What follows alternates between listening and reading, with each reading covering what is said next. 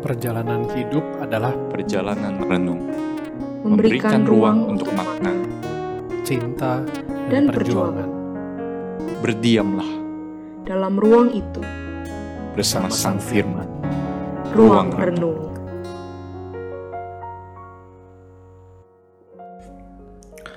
Shalom teman-teman ruang renung. Tidak terasa kita udah masuk ke episode di penghujung Injil Yohanes. Di seri ke-12 ini saya akan bawakan dari Yohanes 21 dan saya akan bacakan ayat 17 sampai 19. Kata Yesus kepadanya untuk ketiga kalinya, Simon anak Yohanes, apakah engkau mengasihi aku? Maka sedih hati Petrus karena Yesus berkata untuk ketiga kalinya, apakah engkau mengasihi aku? Dan ia berkata kepadanya, Tuhan, engkau tahu segala sesuatu. Engkau tahu bahwa aku mengasihi engkau. Kata Yesus kepadanya, gembalakanlah domba-dombaku. Aku berkata kepadamu, sesungguhnya ketika engkau masih muda, engkau mengikat pinggangmu sendiri, dan engkau berjalan ke mana saja kau kehendaki. Tetapi jika engkau sudah menjadi tua, engkau akan mengulurkan tanganmu dan orang lain akan mengikat engkau dan membawa engkau ke tempat yang tidak kau kehendaki. Dan hal ini dikatakannya untuk menyatakan bagaimana Petrus akan mati dan memuliakan Allah. Nah, eh, teman-teman pernah gak kita ditanya oleh orang-orang yang kita kasihi, ya biasa sih dalam konteks ini pacar lebih sering ya, dengan pertanyaan, kamu sayang gak sama aku? Biasa perempuan yang lebih banyak nanya gini. Lalu kita laki-laki mulai bingung dan biasa respon, apa sih maksud kamu ngomong gitu ya? Sayang lah. Ya, gue personally nggak pernah ya, tapi berandai-andai aja dan rasanya kalau pertanyaan itu muncul, kita akan juga membuat beberapa pertanyaan baru ya di pikiran kita. Kenapa per- pacar kita nanya hal yang demikian? Apa gue ada salah? Apa dia lagi mau sesuatu? Apa dia mau putus? Dan sebagainya. Muncul deh tuh sejuta pertanyaan. Namun kalau saat ini ya Tuhan berkata kepada kita, apakah kamu mengasihi aku? Wah kalau kalau saya sih nggak berani ngomong bahwa saya udah mengasihi Tuhan eh, dan saya sudah memberikan hidup saya bagi Tuhan. Karena kalau mau jujur ya kayaknya hidup saya juga terkadang masih jauh dari mengingini Dia.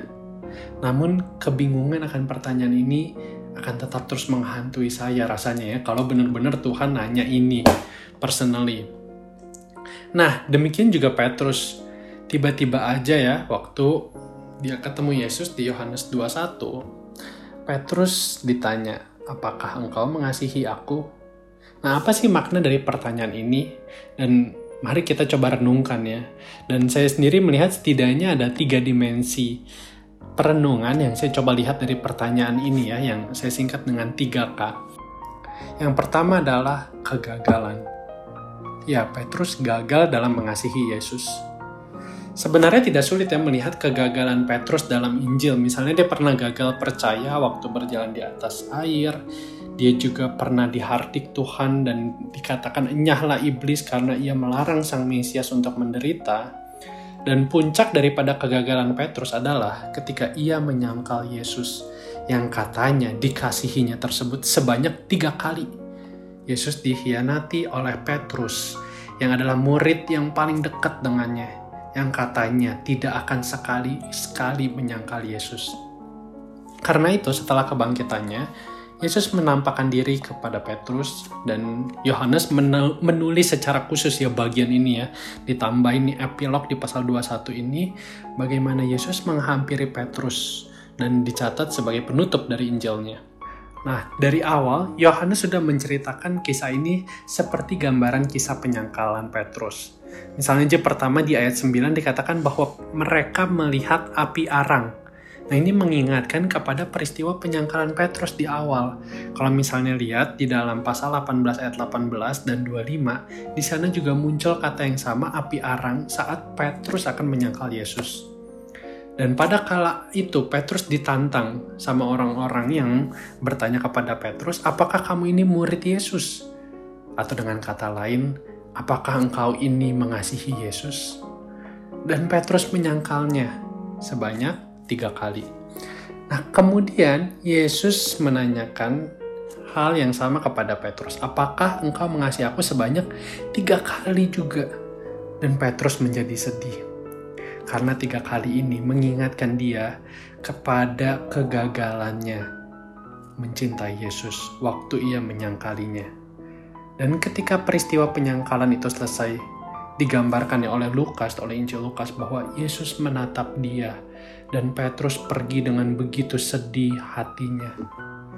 Wah saya hanya bayangin kalau di posisi Petrus gak, sudah mengikut Tuhan selama tiga setengah tahun, tetapi at the end gagal untuk menyatakan kasihnya kepada Tuhan.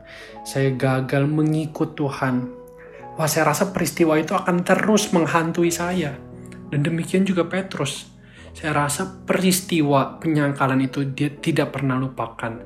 Kegagalan itu terus menghantuinya. Dan Yesus tahu, sekalipun ia telah menampakkan diri kepadanya ya, dia masih lihat Petrus yang dihantui oleh kegagalan itu bahwa ia pernah menyangkal Yesus. Dan waktu Yesus tanya tiga kali, Petrus tercelik matanya, dia ingat dan dia sedih sekali karena dia gagal mengasihi Yesus. Namun bukankah kasih Petrus ini menggambarkan kasih manusia yang begitu fana ya? Dari gambaran bangsa Israel yang sering kali melacur beralih hati kepada dewa-dewa bangsa lain. Di PB juga ditulis bahwa jemaat Efesus itu telah merupakan kasih mereka yang yang mula-mula. Kalau mau jujur kasih kita kepada Tuhan cepat dingin juga kok. Panas di awal aja, abis itu nggak ada lagi di dalam hidup kita yang kita melakukannya karena kita di drive oleh rasa cinta kita kepada Tuhan. Kita pun telah gagal dalam mengasihi Tuhan Lalu K yang kedua adalah kesempatan. Dan sebagai orang yang gagal, apa sih yang dibutuhkan dari orang tersebut? Tentu tidak hanya sekedar kata-kata semangat atau tepokan untuk bilang tetap semangat, pok-pok-pok dari orang sekitar, ya tentu bukan itu. Meskipun itu mungkin sedikit menghibur, saya rasa yang paling dirindukan oleh orang yang gagal adalah kesempatan kedua kesempatan untuk ia bisa melakukannya kembali. Nah, pertanyaan Yesus ini juga memberikan kesempatan kedua bagi Petrus sebenarnya. Kalau ia pernah gagal mengasihinya, dengan Yesus bertanya, Petrus, apakah engkau mengasihi aku? Ia sedang menanya, apakah engkau mau mengasihi aku kembali? Bisa saja sebenarnya Yesus hanya sekedar melewatkannya dan memaafkannya toh tidak akan mempengaruhi kehidupannya tinggal mengatakan ya nggak apa-apa kamu mengkhianat mengkhianati aku aku udah maafin tapi kamu nggak usah jadi muridku lagi ya nggak usah pelayanan lagi kita sampai di sini aja bisa aja Tuhan Yesus mengampuni tanpa memberikan kesempatan lagi tapi apakah ini yang Tuhan Yesus lakukan? Tidak. Ia bertanya dengan ketulusan, Petrus, apakah engkau mengasihi aku? Lalu ia melanjutkan dengan perintah, gembalakanlah domba-dombaku. Inilah wujud kasih Tuhan ya dalam Yohanes 15 dan di 1 Yohanes 4 dinyatakan bahwa sebenarnya kita mengasihi Allah itu diwujudkan dengan apa? Dengan kita mengasihi orang lain. Saat Yesus mengasihi Allah, Petrus diberikan eh, saat Petrus mengasihi Yesus, Petrus diberikan perintah, "Gembalakanlah domba-dombaku." Mengasihi orang lain belum tentu mengasihi Allah, tetapi orang yang mengasihi Allah pasti mengasihi orang lain di sinilah Tuhan masih mau memperkenankan Petrus ya untuk bisa mengasihi Allah kembali dengan cara konkret gembalakanlah domba-dombaku yang nantinya dipercayakan untuk Petrus layani. Dan kita lihat nantinya Petrus juga menuliskan surat 1-2 Petrus kepada jemaat-jemaat orang Yahudi di Asia kecil yang tersebar. Dan kalau kita mau lihat dalam konteks yang lebih dekat, di dalam kitab kisah para rasul, kita lihat bagaimana Petrus begitu giat dalam melayani Tuhan bagi orang-orang Yahudi. Petrus sadar benar bahwa kisah penyangkalan itu bukan lagi jadi suatu aib baginya, melainkan satu ingat-ingatan, bahkan satu batu loncatan buat Petrus untuk tahu saya pernah gagal. Tapi Tuhan udah berikan saya kesempatan untuk boleh mengasihi mengasihinya kembali dan saya akan pakai itu dan tidak akan mengecewakannya lagi. Menarik bahwa salah satu Injil yang pertama kali ditulis itu adalah Injil Markus. Dan besar kemungkinan Injil-Injil lain kayak Matius, Lukas itu banyak mendapatkan sumber daripada tulisan Markus ini. Dari mana Markus tahu kisah-kisah Yesus ini? Besar kemungkinan Petrus yang menceritakannya kepada Markus. Bayangkan, berarti Petrus tidak takut kisah yang memalukannya ini, kisah penyangkalannya ini diceritakan kembali. Bahkan ini ditulis dalam empat Injil, di Injil Matius, Markus, Lukas, Yohanes. Dan saya yakin Petrus pun, jika ia tahu ditulis dalam empat Injil ini, ia tidak akan berkeberatan. Karena ia tahu bahwa dulu memang saya pernah gagal. Tapi Yesus masih berkata, apakah engkau mengasihi aku? Yesus masih mau memberikan saya kesempatan untuk kembali bisa mengasihinya. Bagaimana jika Tuhan panggil nama saya secara personal ya dan berkata, Hai Rick, apakah engkau mengasihi aku? Saya tahu saya orang yang paling sering gagal di dalam mengasihinya. Tapi jika hari ini Tuhan manggil kembali, saya ingin jawab seperti Petrus yang layaknya seorang gagal, namun masih diberi kesempatan dengan menjawab dengan sepenuh hati. Tuhan, Engkau tahu segala sesuatu. Engkau tahu bahwa aku mengasihi Engkau. Kali ini Tuhan sudah tahu bahwa Petrus sudah siap untuk mengasihinya kembali dengan sungguh. Kiranya Tuhan yang menyelidiki hati kita, adakah kerinduan kita kembali ya untuk mau mengasihinya?